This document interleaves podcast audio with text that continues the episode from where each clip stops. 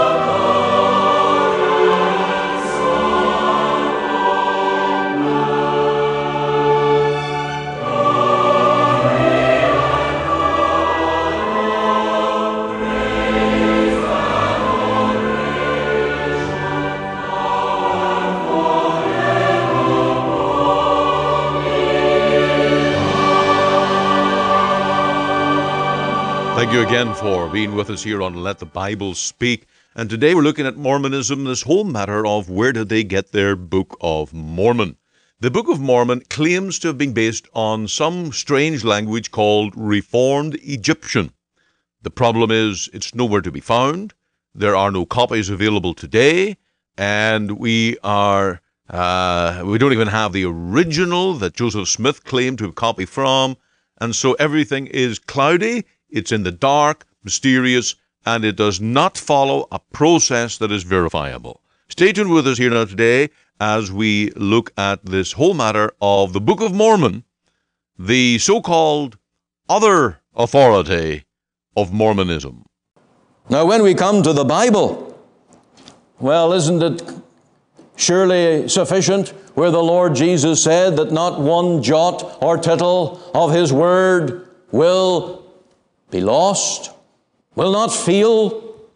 And of course, this Word, it's verifiable. We have the original languages in which the Bible was written, Hebrew and Greek. There are today literary works of the peoples of that time, the languages they used. Scholars can learn Hebrew and Greek today. They can go to the Bible and they can discover that very language. And because of the abundance of copies, now they might throw the argument at you and say, there's no original Bible today. There's no original copy of God's Word in Hebrew and Greek. Those original documents are no longer existent. That's true. But there is an abundance of copies and copies of copies that have been handed down through the ages from the first century to now so that they can be collated, compared, and with the majority principle, we can determine here is God's Word that was given. And as we seek to translate it, scholars can go to those languages, learn them. But does anyone hear of Reformed Egyptian? Can't be done. Never was such a, a language known on the earth. Next thing is point five must be faithfully translated. That's necessary to give peoples of all languages the Word of God. God's Word in the orig- original language is Hebrew and Greek, a little bit of Aramaic. But it needs to be translated. Aren't you thankful tonight that we have an English translation? Aren't you glad that we're not uh, here quoting a foreign language to you? No, the Word of God should be translated. But let's look at how it was done uh, by uh, the Mormons. Joseph Smith stated that he translated the Book of Mormon using those two stones. And whatever way the light shone, whatever he could see through those stones, he communicated it to a man called Cowdery, and he wrote it down in English. That's the translation process. Now, you take the translation of the Bible. If you were to be a translator of the Bible, you would need to be skilled in Hebrew language, Greek language, and those languages, while they're not, they're what they call dead languages, they're not the, the tongue of the person in Israel today. There's a whole new Hebrew being spoken in, in Israel today. When all the diaspora returned to uh, Jerusalem in 19, or Israel in 1948, they had to, with their Yiddish, they had to invent a whole new Hebrew language. But ancient Hebrew and Koine Greek, which was the common language of the Roman world, there are many works, many uh, ample literary uh, treatises available that men can say, well, here is how that word was used, and here's how it was understood. And so Bible societies can take lexicons, grammars, use the work of syntax, dictionaries to give people the Word of God in their own tongue. How do the Mormons translate into other languages? Whatever Joseph Smith wrote, that's it. They have to take that which he wrote, or Cowdery actually did the writing. Joseph Smith did the oral communication, but that's it. And if it's translated into German or French or other parts of the world, then it's translated from the English into that language. And so you can see that it is locked into a very questionable, if not a whole deceitful method. Historical agreement. This is an interesting one. If you're going to have a Bible that is written by um, ancient authors and reflects the people of that time, uh, then of course you're going to have historical agreement. Now, these golden plates discovered by Joseph Smith are no longer available. They were written in Reform Egyptian. The Book of Mormon is about two waves of migrant people, one who came to uh, Central America somewhere around the Tower of Babel time, and another wave of migrants who came from the Middle East around 600 BC. They were called the Nephites, the Lamanites. They were massive populations in the millions, and they fought and lived and died and went out of existence. But no archaeologist can find this ancient civilization. There's no artifacts.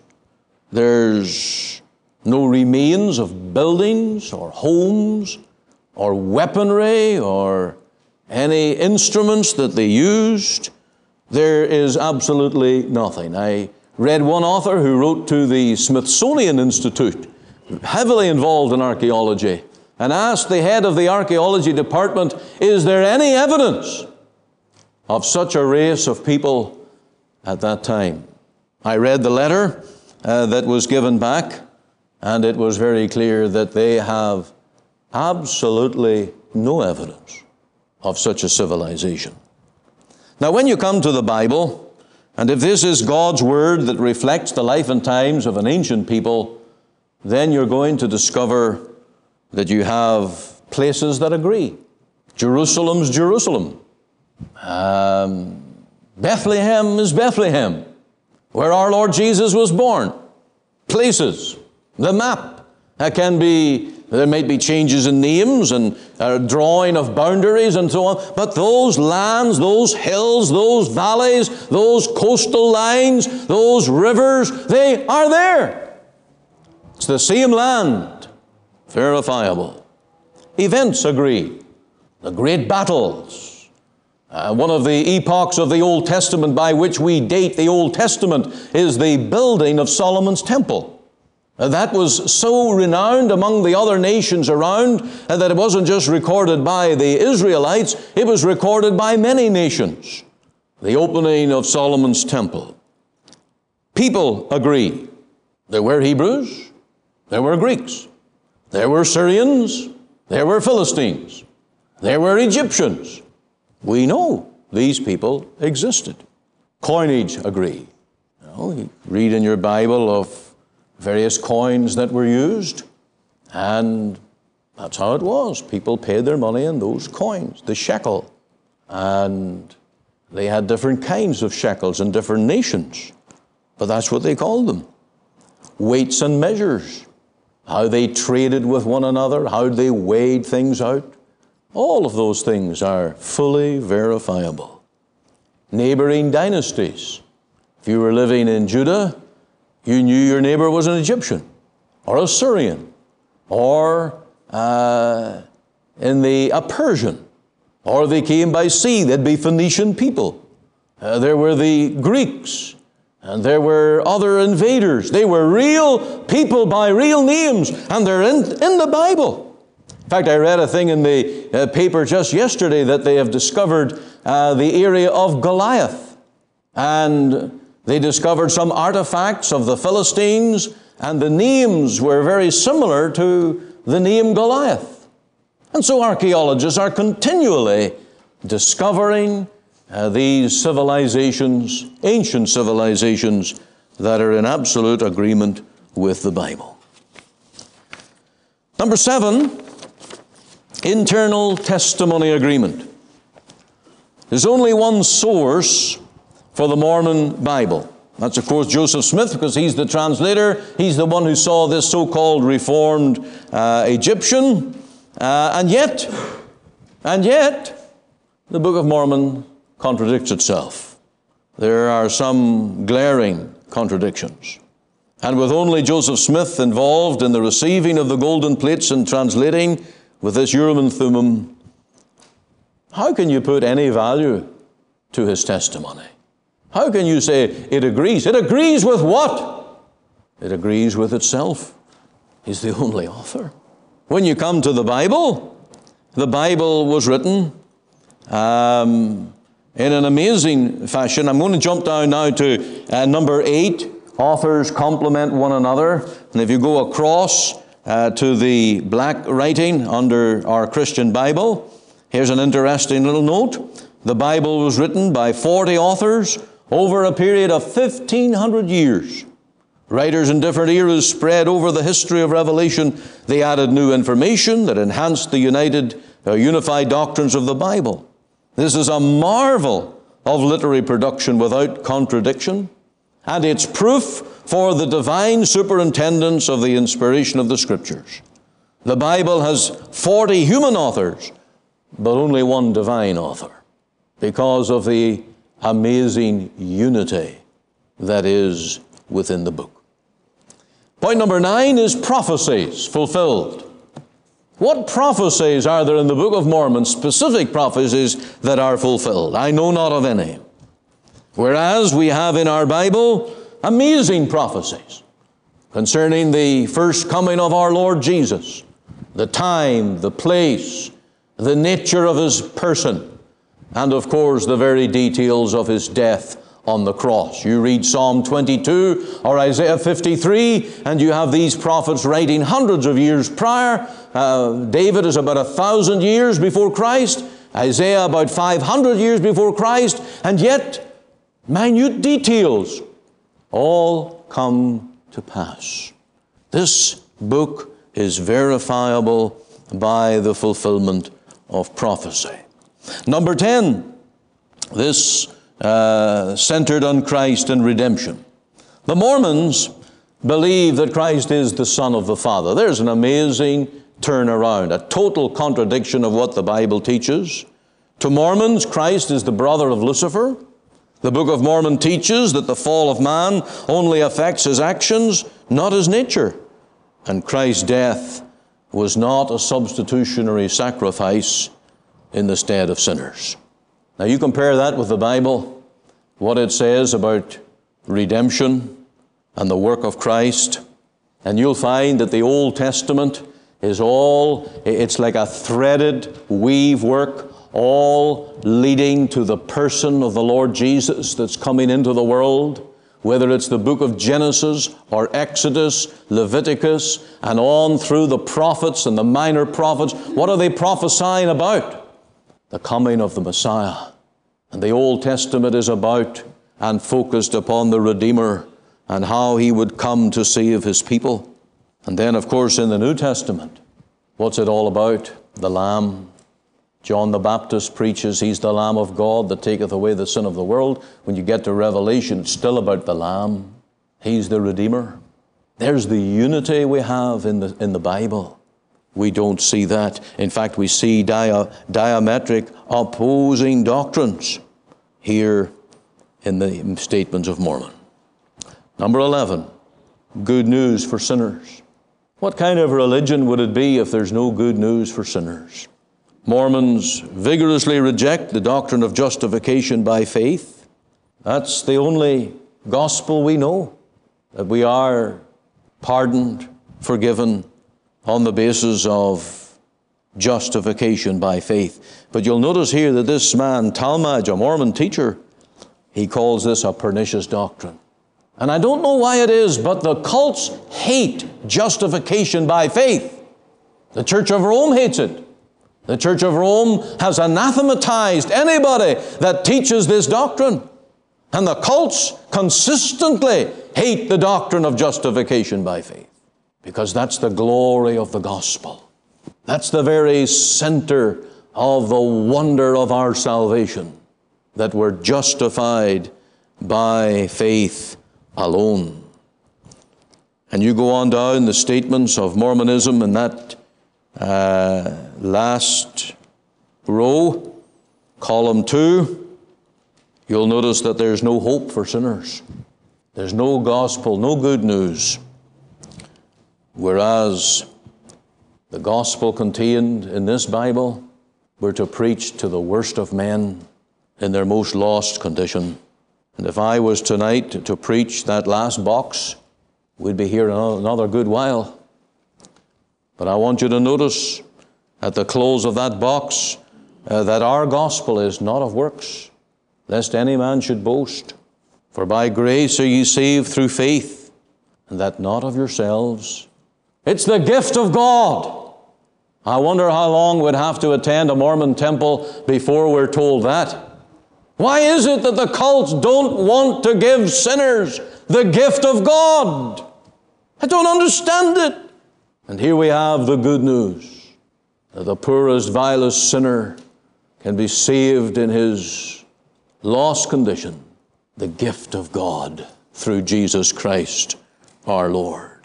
And yet these Mormons come to our doors and they want us to attend their meetings, to hear their message, and they want to gather in more converts to their religion, to take them to a lost, Christless eternity. I think we have analyzed this Book of Mormon in a very, I wouldn't say scientific manner, but in a researched manner and sought to lay it out side by side. Because there are Mormon statements that say that if you have the Book of Mormon, that that overrides the, the scriptures of the Bible. You see, you can't add to the Word. Once you add to this Word, you destroy it. And you end up with another gospel, which is not another of a same kind, it's a totally different gospel. And that's what Mormon is, Mormonism is. And that's why it grieves my soul to see such an edifice in our neighboring municipality erected as a testimony to the God of Joseph Smith, a deceiver who has introduced a religion to the world that has become a vast deception. And the Bible has warned us that in the last days, men will have tickling ears, itching ears, rather than a hunger for the Word of God. Be not deceived. And I trust that you will equip yourself, that when Mormons come along or you meet with them, Number one, you'll feel the sorrow of soul that they're lost, that they've believed a lie, and without Christ as their personal Savior, without justification by faith, they'll never be in heaven. And you and I have a duty and a debtors to grace to share the gospel with them. Maybe we should start with the gift. I don't think they under, even understand the concept, the gift of God. What a wonderful thing that we have this salvation. We praise the Lord for it, and we bless God that we have this glorious gospel.